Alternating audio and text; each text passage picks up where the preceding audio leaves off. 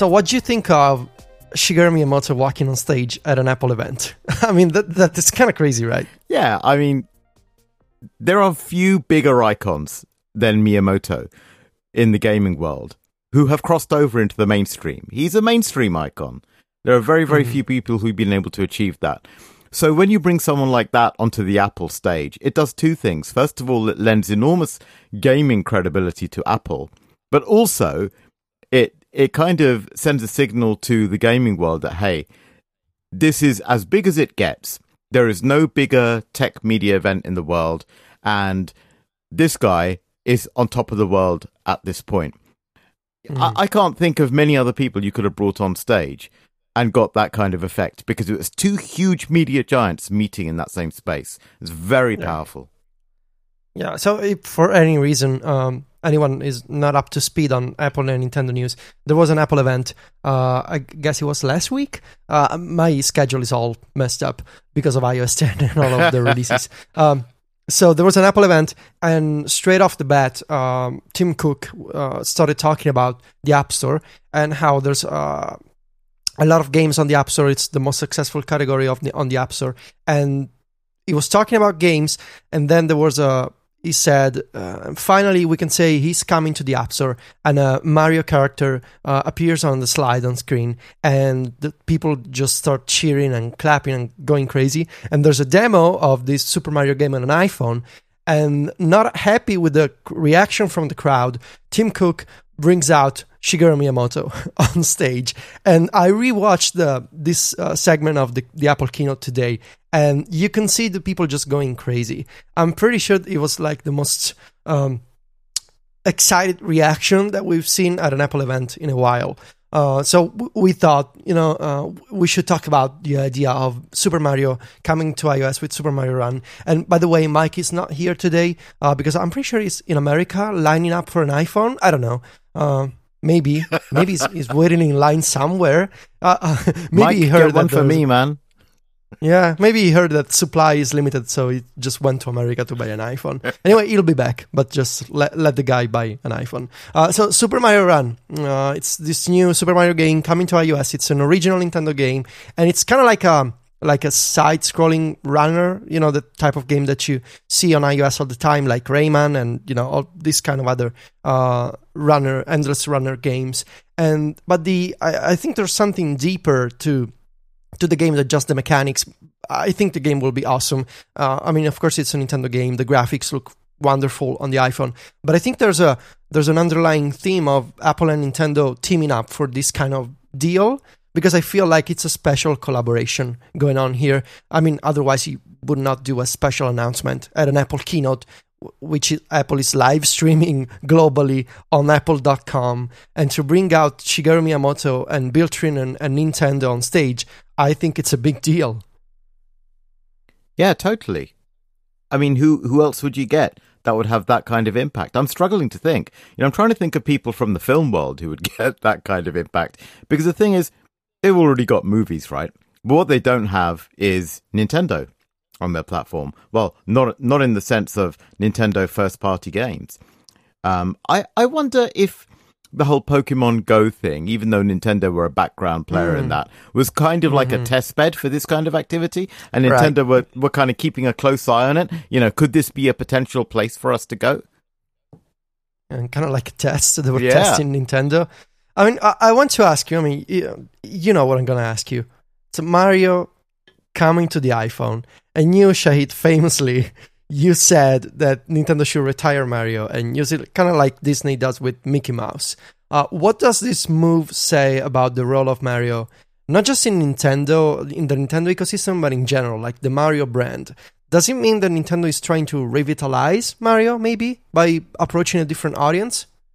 Well, the Mario brand compared to the Mickey brand is is still young. I mean, 35 years. Okay, mm-hmm. a lifetime in video games. But if you compare it to Mickey, he's not that old yet. He is definitely the venerable daddy of the video games world, no doubt about that. As far as retiring him is concerned, the the flip side to my assertion that Nintendo should uh, retire Mario was that he should become a mascot. He should never go away because Mar- Mario is emblematic of Nintendo in a way that they'll they'll never get away from. I just think that in the same way that Disney were able to move forward with other IP, that's how any tech-based or media-based industry should be. Always creating the new, never lost or mired in the old. There should always be a, a nod and uh, a wink back to that era but it shouldn't be the forefront, otherwise, innovation just goes. As far as getting Mario on the iPhone is concerned, I think it's a really smart move. The iPhone is pretty much a mainstream device, and Mario is a mainstream games character. In that sense, it seems if they can get the mechanics right, and I'm sure they will, it's Nintendo, come on. It's it's going to be really successful on there, but it won't be anything for Nintendo but another careful uh, test of the water in the mobile space. Mm-hmm. Because for them, strategically, it's still really significant to have their own hardware. Otherwise, they wouldn't be working on the NX. So I'm wondering if, come the NX, there isn't going to be uh, another Mario announcement. I would be very surprised if there wasn't some kind of Mario game lined up for launch you know, I, I don't think, you know, being really serious about this, I don't think Nintendo are going to pay any attention to me saying they should retire Mario. I say that mm. as a provocation because I think they have got a lot in them still to produce. And Mario doesn't necessarily have to lead every single one of their innovations. Right. I mean, they said that Fire Emblem, Animal Crossing, which is another big franchise, is coming to the iPhone and other mobile devices next year. But I think the idea of um, using smartphones and for let's say more lightweight experiences to kind of funnel people into the real game, quote unquote real game, uh, because even these games on the iPhone are real, but just to more full-fledged experiences on on dedicated Nintendo consoles is interesting. But how does it work in practice? Like, is it just about brand awareness? It's just about you know getting the word out. Uh, as we see in Pokemon Go, for example, Nintendo said since we've been doing Pokemon Go, we're seeing more downloads for the Pokemon games on Virtual Console, for example, and they're doing a, I would say, an aggressive campaign with Pokemon Sun and Moon coming out. But is it just about getting new people to know the brand? So it's just basically publicity, you know, to do these games, or is it just, or is it maybe a genuine way to explore new frontiers in the sense that if things go badly with the next console, hey, we can always do smartphone games. Because I'm trying to understand, is Nintendo doing this for marketing or are they generally, you know, doing a smartphone games because they see themselves becoming a smartphone game company? And that's a, maybe the doomsday scenario, but hey, you never know. Because I mean, the Wii U had a lot of promise and it didn't go well. Uh, what if the the NX doesn't go well? Does Nintendo become an iOS game company? I think that's a distinct possibility. For a while now, I think for many years, in fact. In fact, we were talking about this before the Wii came out. Is Nintendo going to get out of hardware and, and do a Sega? Right. You know, because mm. of course Sega faced this issue as well. Sega actually created a very good console in the Dreamcast, but it just wasn't enough. And the PS2 basically steamrolled uh, Dreamcast, and that was that. In the same way that the PS1 uh, steamrolled the Saturn you know, I, I was very surprised because the Dreamcast had great games. It was a really good console. It was very powerful. But in the end, what happened was that Sega became a software company. Still a software company with a great heritage, but not necessarily with the firepower to innovate in the way that they used to before. I would say that most of the innovation from Sega happened before uh, they left the, the hardware business. And for Nintendo, I think it would be strategically a mistake to leave the hardware business. Now, I don't know if their strength is a home console anymore, given that the amount of, I guess, resources you need to create a home based console is becoming so extreme, especially to compete, you know, at a decent price point. Because, yeah, you can build a great box and you can use these off the shelf components as uh, Sony have done with PlayStation and Microsoft have done with Xbox One. But can you do it at a decent price? And can you hit it at the right time? And can you get your operational efficiencies absolutely perfect so you can you can hit all of the channels at a good price with the right product at the right time that's becoming harder and harder to do but one place where that doesn't matter and we've talked about this before, is a handheld space. And handheld is, is a space that Nintendo understand really well. And I guess I'm wondering, does Nintendo, having, although they've had a huge amount of success with handheld of late, given their experience in handheld, are they now looking at iPhone and saying, well, really, this offers enough of an experience. And if we don't start to get involved in a big way now, if we don't get established in this space now, then maybe in the future, if we don't have a hardware success, we'll always be seen as a fringe player or or not as uh, say as as high powered as some of the other titles uh, from the likes of Activision and so on. They would hate that. Can you imagine Nintendo in a position where they're a software company, but they don't get as much placement as EA or Activision and so on?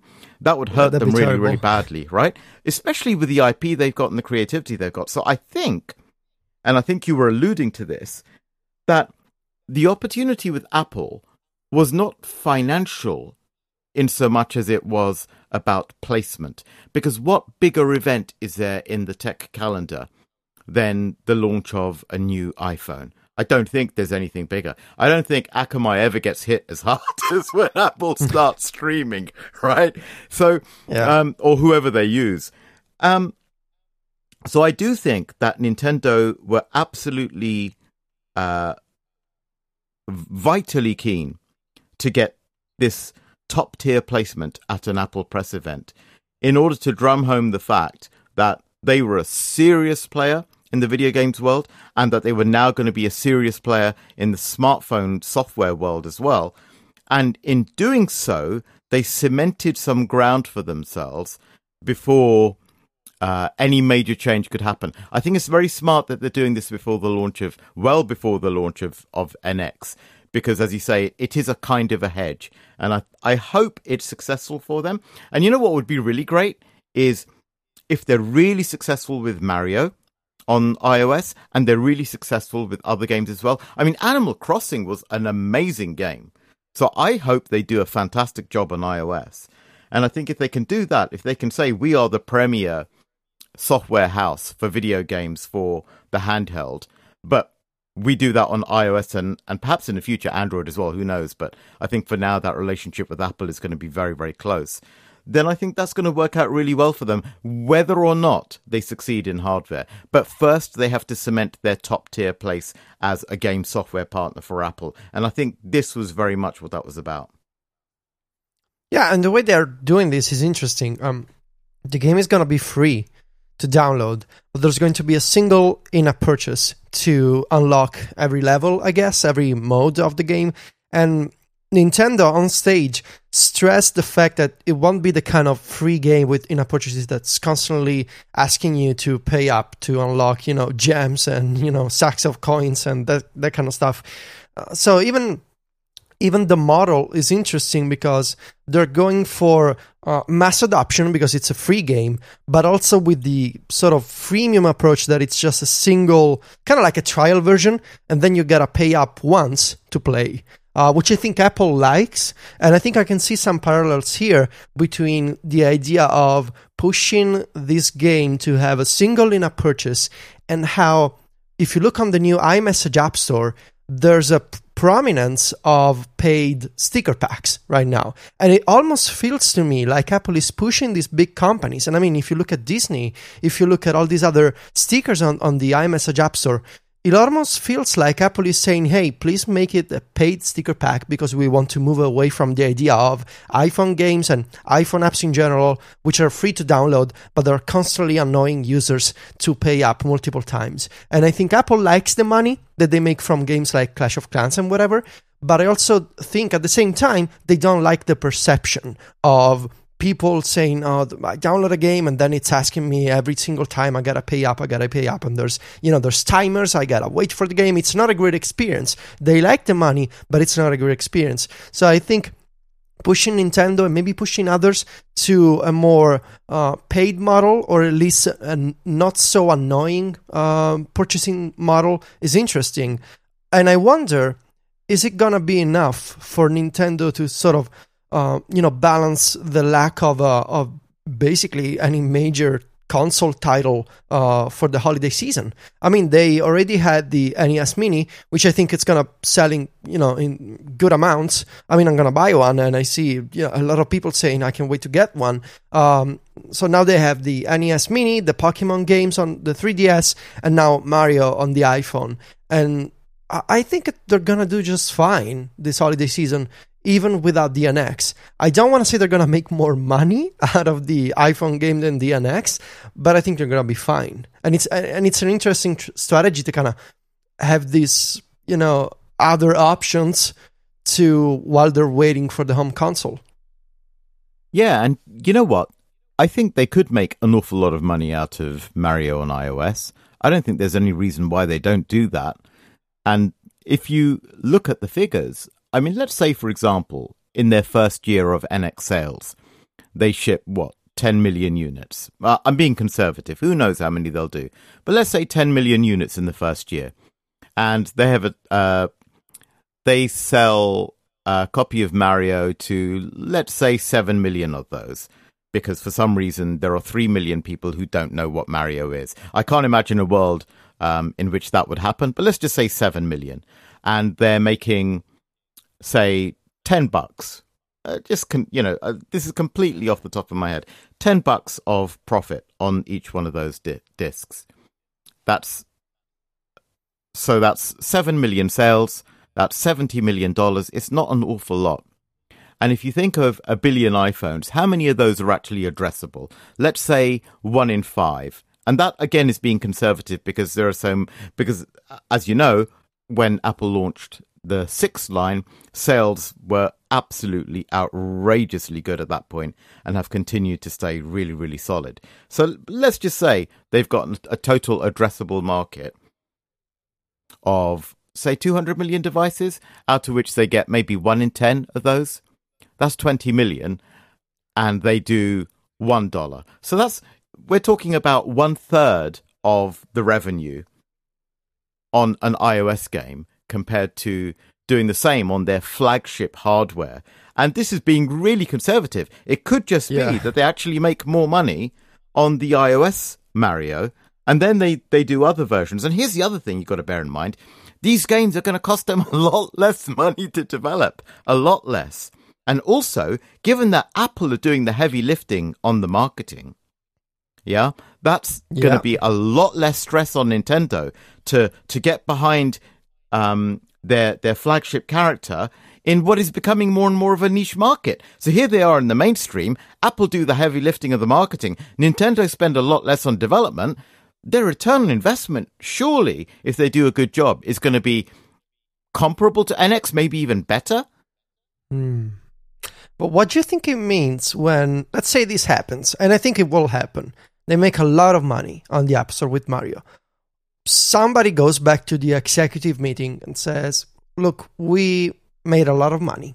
What does it mean for the people in charge when they see the advantages of doing cheaper games on the iPhone with free marketing from Apple and investing on you know a dedicated console with a smaller addressable market and with games that cost a lot of money to produce and with marketing that's all on Nintendo's shoulders. What does it mean I mean, at that point, you gotta you gotta count on the internal culture, I guess, to say no. We gotta stick with the with the home console. But at some point, uh, I mean, I saw someone on Twitter said the seal has been broken, and I kind of follow the argument because as soon as you start making real Nintendo games for other platforms, and if those platforms perform better than your own, then how how do you explain that to the people in charge? And you know, how do you how do you stick to the to the previous plan of no let's just keep the you know the real games on our console that doesn't make a lot of money but it's the right thing to do. So how do you balance the right thing to do with the with the money coming in? And that's the question that i'm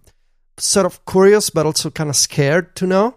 Um i, I don't know. I, I guess we'll just we just need to wait maybe. Yeah, I hear you. It it's very difficult, and it's a sort yeah. of thing that we talked about an awful lot at PlayStation, because you remember I talked to you about one of the imperatives that I was given was to help broaden the market. So we looked at many different ways of doing this. And one of the things that we looked at was possibly using mobile as an on ramp to more serious gaming. This is something that you mentioned earlier in this program. And we considered that, but really they're very different audiences. You know, we, we found that there wasn't an awful lot of overlap. People who are interested in console games will buy good console games and they will play them. They don't need an on ramp. And the people who are playing mobile games, well, the vast majority of them are never going to be that into consoles. Look at the size of the respective markets. It is astronomical the the difference now.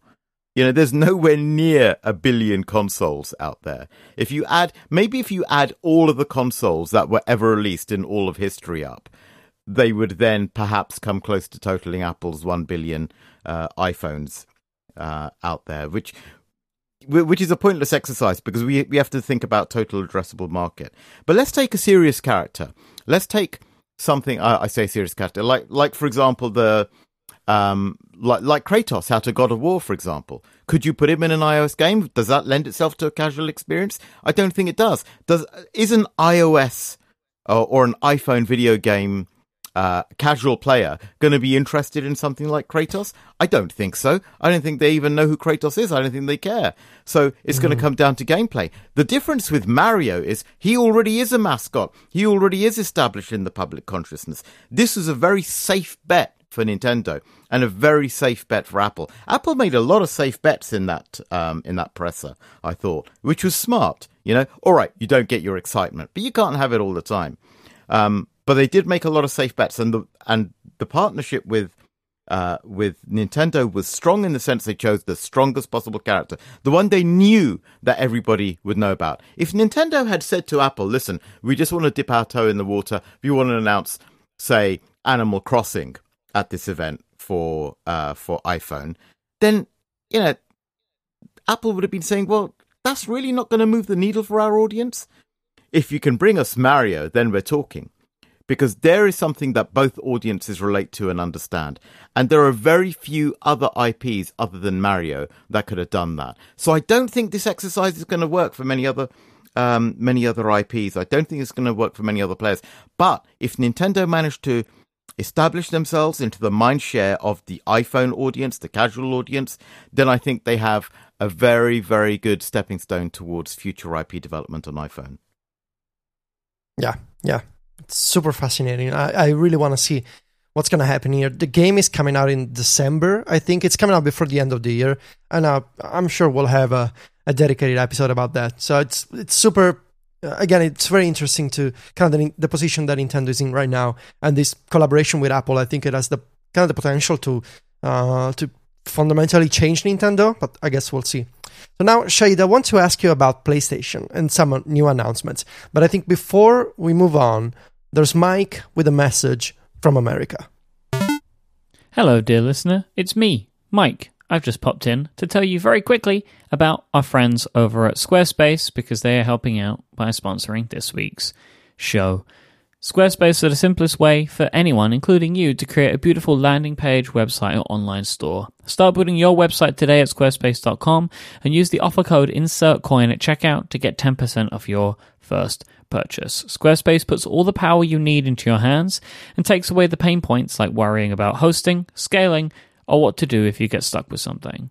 With Squarespace, you can build a site that looks professionally designed, regardless of skill level, no coding required. They have state of the art technology to power your site and ensure security and stability. This is why they're trusted by millions of people around the world. Squarespace have beautiful, responsive design templates that are all stunning to look at. They have 24 7 support with live chat and email, their commerce platform, their cover page functionality, and rock solid fast hosting. If you want to stretch Squarespace even further, you can do so with their dev platform that lets you dig into the code and tinker with your site. Their plans start at just $8 a month, and you get a free domain name if you sign up for a year. Try it today with no credit card required by going to squarespace.com, and you can start building your own website straight away.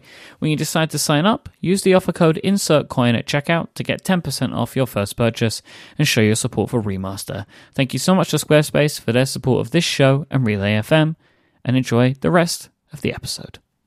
All right, so there's been the same day of the Apple event. I think as soon as it ended, there was a Sony event, and of course, Shahid, I was a little busy finalizing my iOS 10 review, and you know, as soon as the Apple event ended, I was with three displays on my desk downloading the GM version of iOS 10 on all of my devices. I, I, mean, I, I took in a in a week over a thousand screenshots for the review. Anyway the PlayStation event. So I had a rough idea what was going to happen. The PlayStation 4 Slim and the PlayStation 4 the Neo project. So that um, PlayStation 4 Slim, uh, the leaks that we saw on the internet were real. It's a slimmer version of the PlayStation 4. It went on sale earlier this week. I think I uh, I think went on sale on Thursday, and it costs uh, 299 bucks it's the same hardware of a PlayStation 4, it's just slimmer. Is that right? This is the thing that PlayStation always does. There's yeah. always a slim yeah. version. We knew this was going to happen. It's, you know, it's it, it's it's not even news.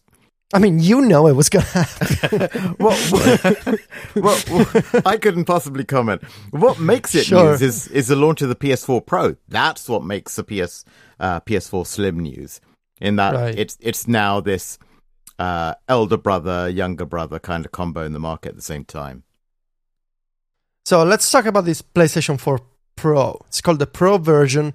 Uh, it's the, the, the device that was the code name Neo. We saw the reports from Eurogamer and Kotaku earlier this year. It's got a faster processor. It's got better graphic performance, and the goal is to support 4K resolution, uh, which should output much better looking games that's I'm totally ignorant when it comes to 4K. I don't have a 4K TV. So Shahid, tell me what's the benefit here? What's the I, I my interpretation is that this is a fundamental new strategy for home consoles. We saw the same with the with the Microsoft, the Project Scorpio. So this kind of mid-cycle revision that is not just a slimmer version, but an actual update. This is new for consoles. It's kind of like a it's kind of becoming like the PC, right? Kind of, but not quite. Um, and when when I say that, my tongue is firmly embedded in my cheek because, of course, it is kind of that, isn't it? Let's face it. the The big difference is that there is a huge push here to ensure that games will be playable on both formats. That if they if they are better on uh, the PS4 Pro, that they will be better in one or two uh, dimensions. So either greater resolution or greater frame rate or greater texture detail and so on. But that exact same game will be playable, but with a reduced dimension in those attributes I've mentioned on a standard PS4. And I think that's fine. I, I think people who really want that level of performance or clarity or cutting edge or detail, one of the things that's been a real issue in the past is that in the past, consoles were actually extremely complex in terms of architecture. Mm. So the PS3 was a good example of that. It was brutally difficult to program. So it took five years before developers got really good at it. Now, the difference this time is that the architecture of both the PS4 and the Xbox One is broadly comparable to PC architecture. And what that means is that the secrets are not as deep. And the other thing that means is you are likely as a developer to hit upon the performance limits given the known architectures much earlier in the cycle than for previous generations. And that would leave both PlayStation and Xbox in an unusual position in that suddenly progress mid cycle in software quality would appear to have stalled. And there's no way that consoles would have continued to sell at the same impressive rate that they have been selling, particularly PlayStation. Sorry, I just had to get that in.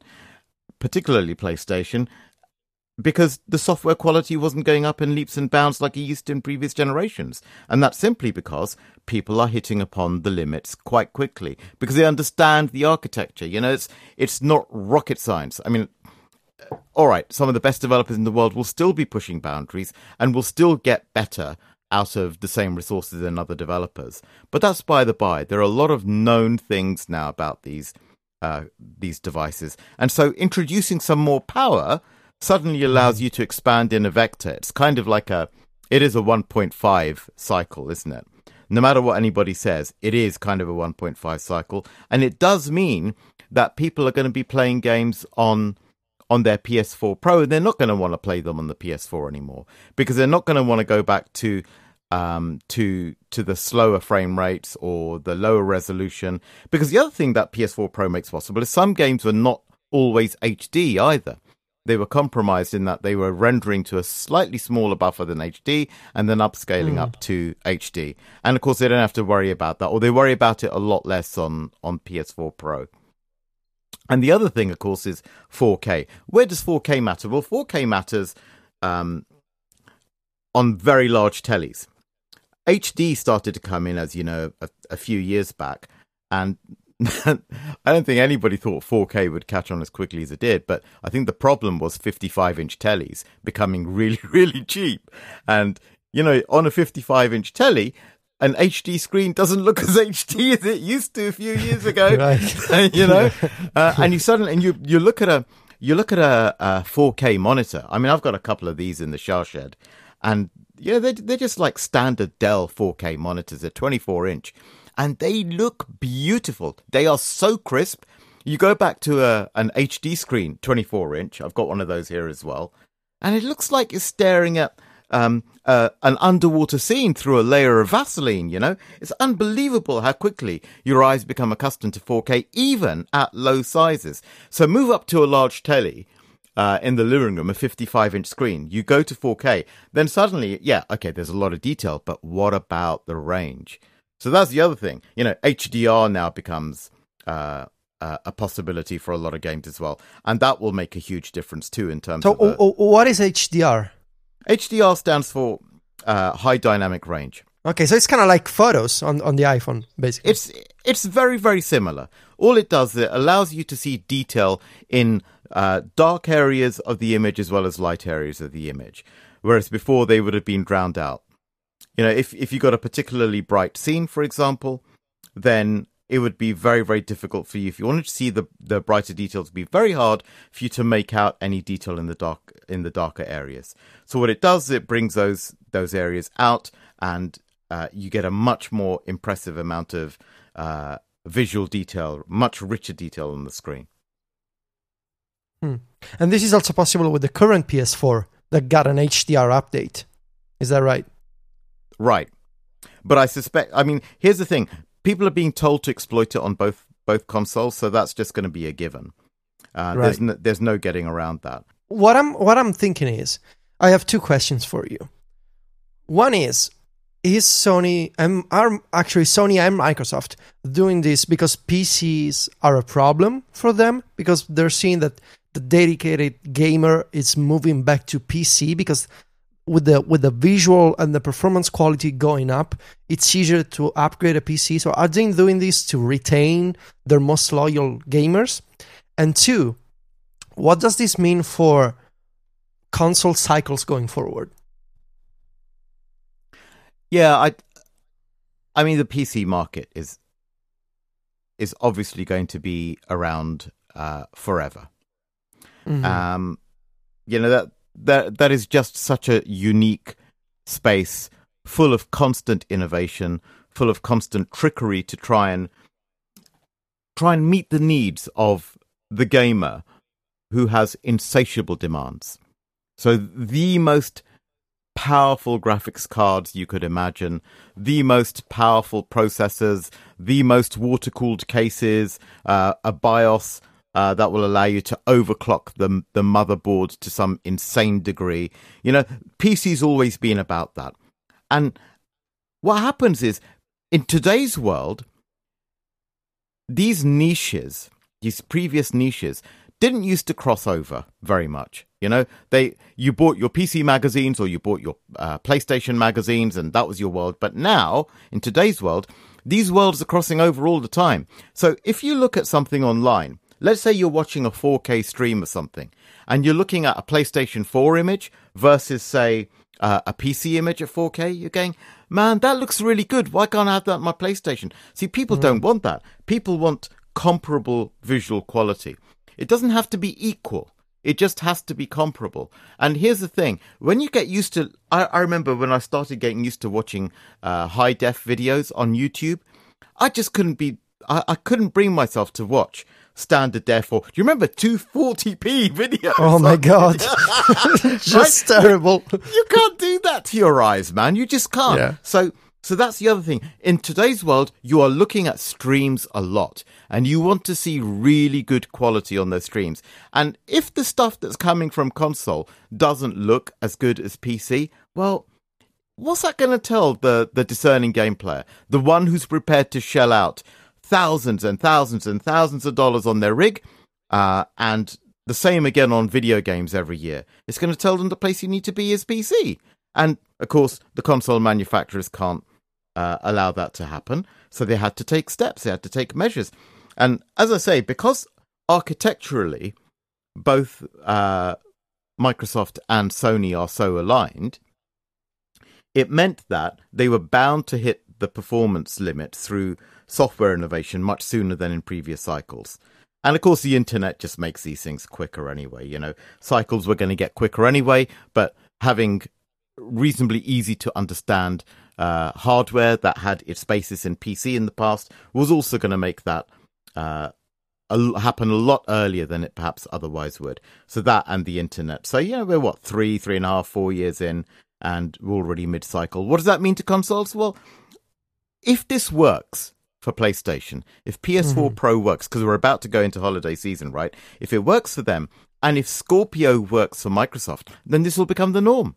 It will become the norm for them. What will happen is that they will develop techniques to be able to iterate on a basic box design, a basic architecture, without throwing the baby out with the bathwater. Mm. Because if you look at the difference between uh, PS2 and PS3, they were both pigs to program. I mean, absolute pigs. But they were pigs in a completely different way. So, you know, you move from one to the other and it was, oh my God, that was insane. And this is insane. Uh, oh well, at least I've got a seven, eight year career ahead of me on which I can, you know, build a, a stable of releases based on the knowledge I'm going to build in this architecture. No, today's world has got to be a, a lot, lot quicker. So your architecture has to be more readily understandable. Your tools have to be of much higher quality. Look at Apple's tools, man. I mean, they're they're getting so good. Uh, you know, mm. Being able to um, run Swift Playgrounds on the iPad is a, f- a fabulous example of that. The the ease of accessibility of programming to just about everyone is you can see that it's happening everywhere. So kids are going to be doing this. There'll be a lot more programmers around. So all of this stuff is going to be easier to access. Otherwise, you know what will happen? People have choice. They'll go elsewhere. They'll they'll program their uh, their tablets, their their smartphones, their PCs, their Macs, whatever. Um, so this is the thing with modern consoles. They've got to be able to meet that demand from programmers and they've got to be able to meet the demand from the market where people expect the best quality all the time. And you and I talked about this a while ago that you know we really we don't have an awful lot of of um, what they call leisure time. I don't know what happened to leisure time. I heard about it in the 1970s, but um, I know there's that thing you're supposed to have at the end of a day, right? I don't know where that's gone. Um, so we value that time very highly and we want the best for that time. So I don't think market is going to be uh, as much of a problem as making sure that they keep on board the developers because every time there's a new cycle, you're just creating a bit more fragmentation. Whether they like right. it or not, there are still going to be split code bases. You know, your code base is going to have one path for running at 30 frames, another path for running at 60 frames, one path for 4K, one one path for HD, you know, one path for higher uh, resolution textures and so on.